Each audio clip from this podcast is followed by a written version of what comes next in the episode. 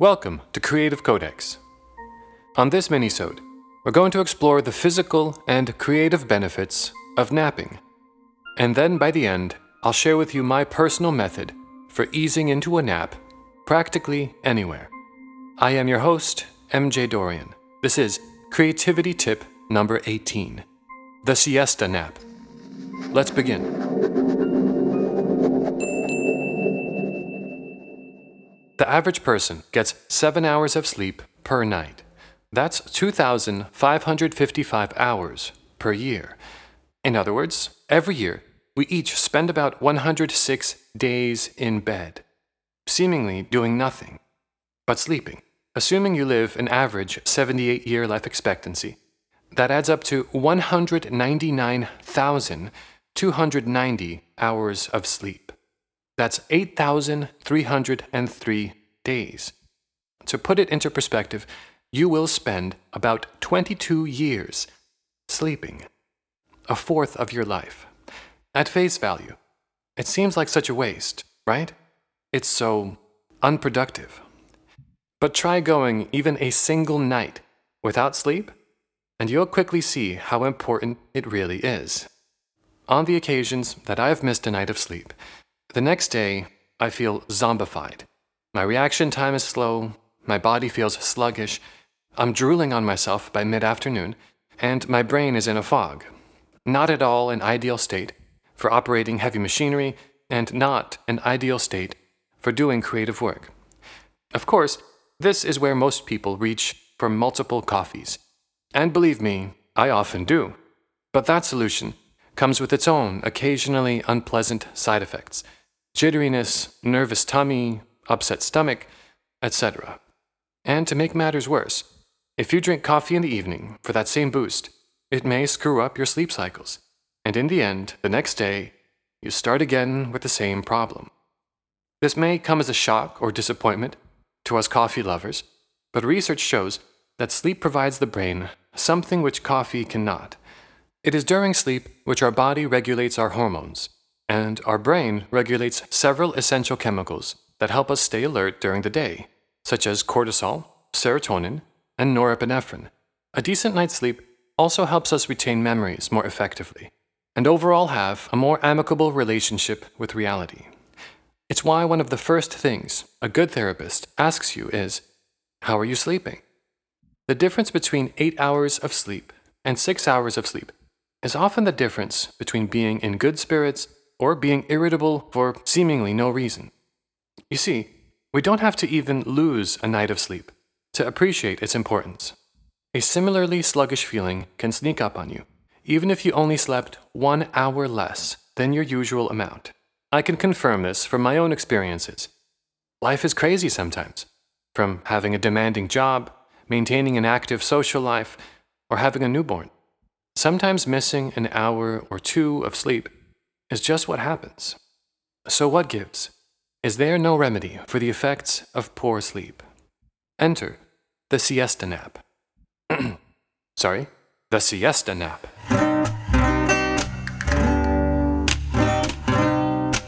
Also known as the cat nap, power nap, and the disco nap. A siesta nap occurs in the early to mid afternoon of your day. I take mine around noon and it lasts for as little as 15 to 20 minutes. Studies have shown that is the sweet spot for a good nap. If you extend it into 40 minutes, you're playing with fire.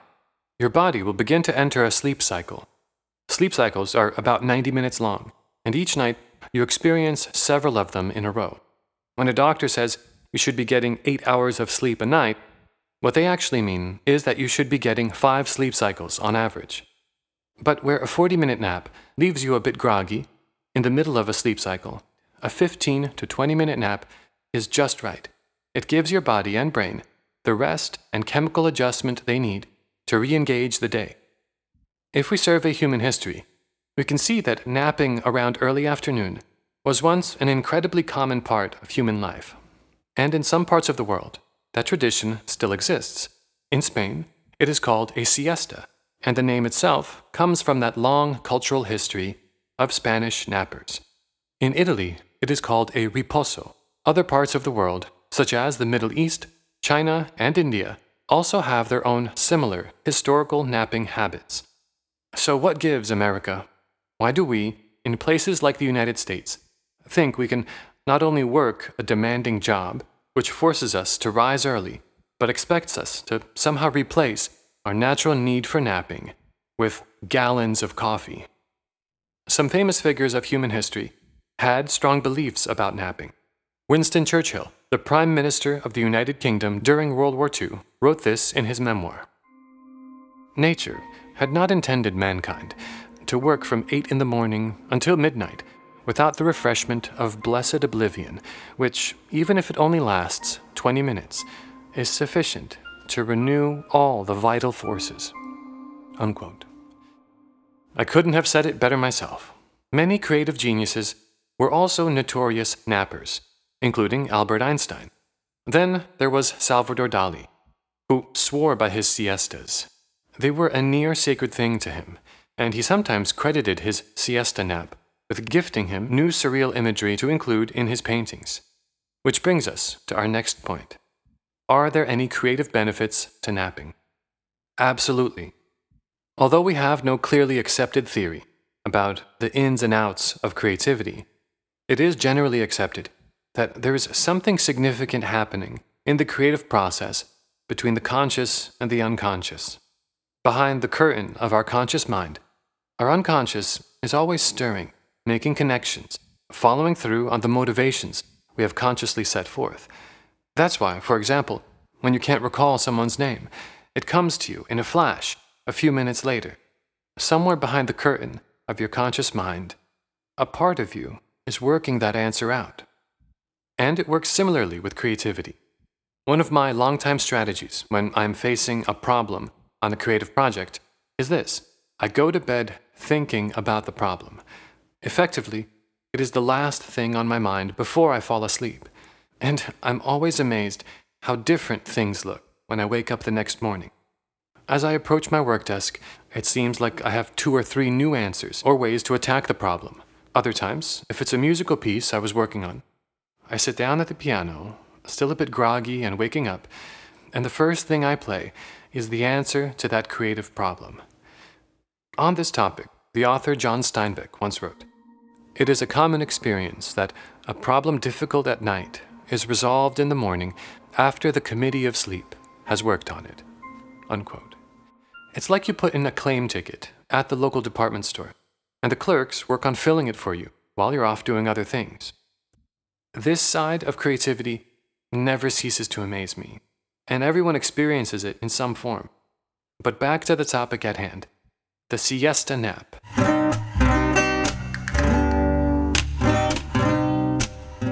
It's in sleep that our mind engages with the terrain of our unconscious. So not only do you get the physical benefit of a quick nap that recharges your body and mind, but you also, briefly, open the doorway between your conscious and unconscious to let the ideas and influences flow through. To anyone engaging in creativity, this is a precious thing.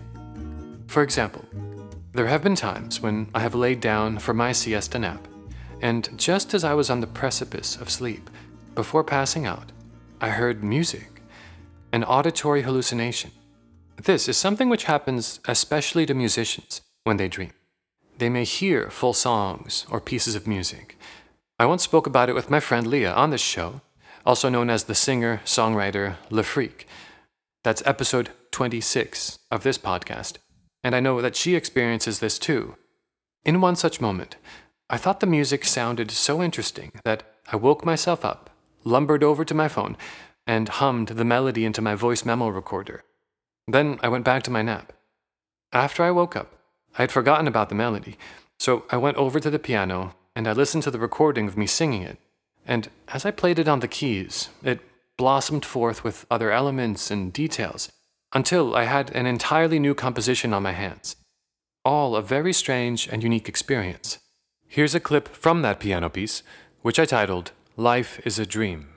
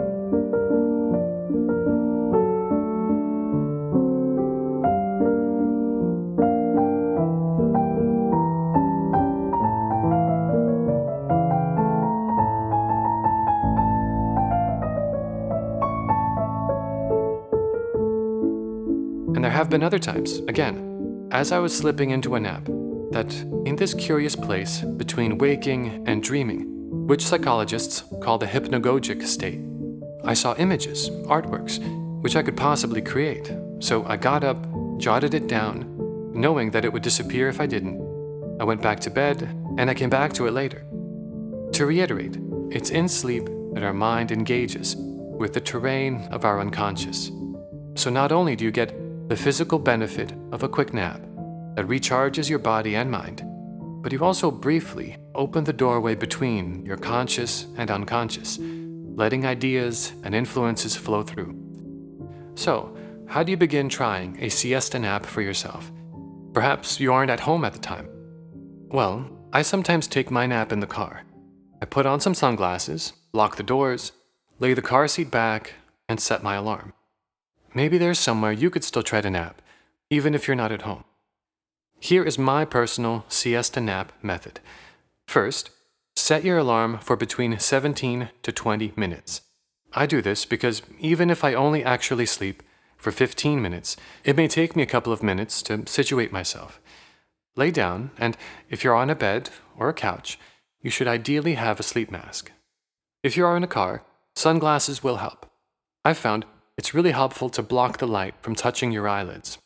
Okay, so you've set your alarm, you've covered your eyes. Find a comfortable position for your body and limbs, a position which you can remain in without feeling the need to adjust. Then, you let your arms and legs feel heavy. Next, scan your body for any tension. With your awareness, just travel from your toes up to your head and ease any points of tension so your body is entirely comfortable and loose. If you feel your legs or feet are tense, it helps to curl your toes, hold them curled, and release them a few times. Finally, once you've scanned your body for a minute, let your breathing slow down. Let it relax. And as you breathe long and natural and slow, begin counting slowly, not audibly. There should be no facial movement, no movement of your tongue, no bodily movement at all. Count the numbers only in your mind. As you breathe in and exhale, try to gently occupy your mind withdrawing the number in your mind's eye. As you breathe in and out, slowly and naturally, draw a number one in your field of view, as slowly as you want. Then draw a number two, slowly, and so on. There's no rush. See if you can draw up to the number 15. Once you get good at this method and you've relaxed your body enough, you'll notice that you never make it to 15. You begin to wander and doze off somewhere before then. If you notice you make it to 15, don't fret, start counting again. Scan your body for any tension, keep your breathing slow, and start counting and drawing again from 1.